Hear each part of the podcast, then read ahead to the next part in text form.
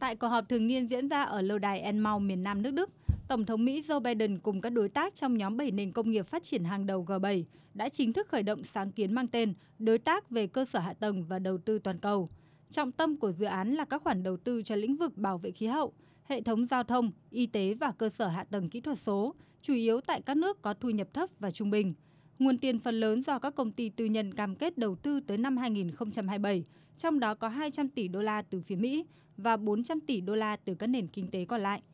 Theo Tổng thống Mỹ Joe Biden, 600 tỷ đô la mới chỉ là bước khởi đầu.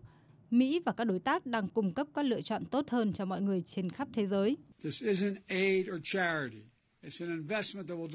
Đây không phải là viện trợ hay từ thiện, đó là một khoản đầu tư sẽ mang lại lợi nhuận cho tất cả mọi người, bao gồm cả người dân Mỹ và người dân của tất cả các quốc gia của chúng ta. Đó là cơ hội để chúng ta chia sẻ tầm nhìn tích cực cho tương lai, nhưng cũng để các cộng đồng trên toàn thế giới tự nhìn nhận những lợi ích cụ thể của việc hợp tác với các nền dân chủ.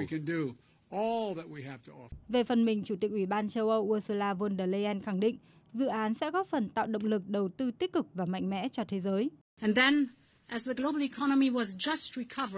Khi nền kinh tế toàn cầu chỉ mới vừa phục hồi, cuộc xung đột tại Ukraine đã khiến giá cả tăng cao ở khắp mọi nơi, từ thực phẩm đến năng lượng, gây ra sự bất ổn sâu sắc, đặc biệt là ở các quốc gia dễ bị tổn thương nhất.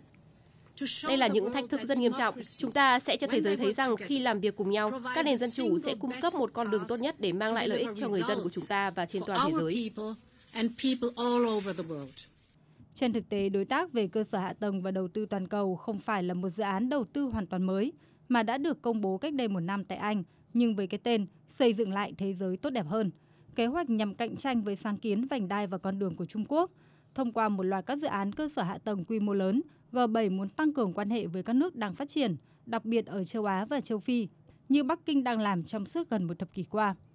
Tuy nhiên, cũng giống như nhiều dự án đầu tư khác, đối tác về cơ sở hạ tầng toàn cầu cũng không tránh khỏi ảnh hưởng của lạm phát và cuộc xung đột tại Ukraine.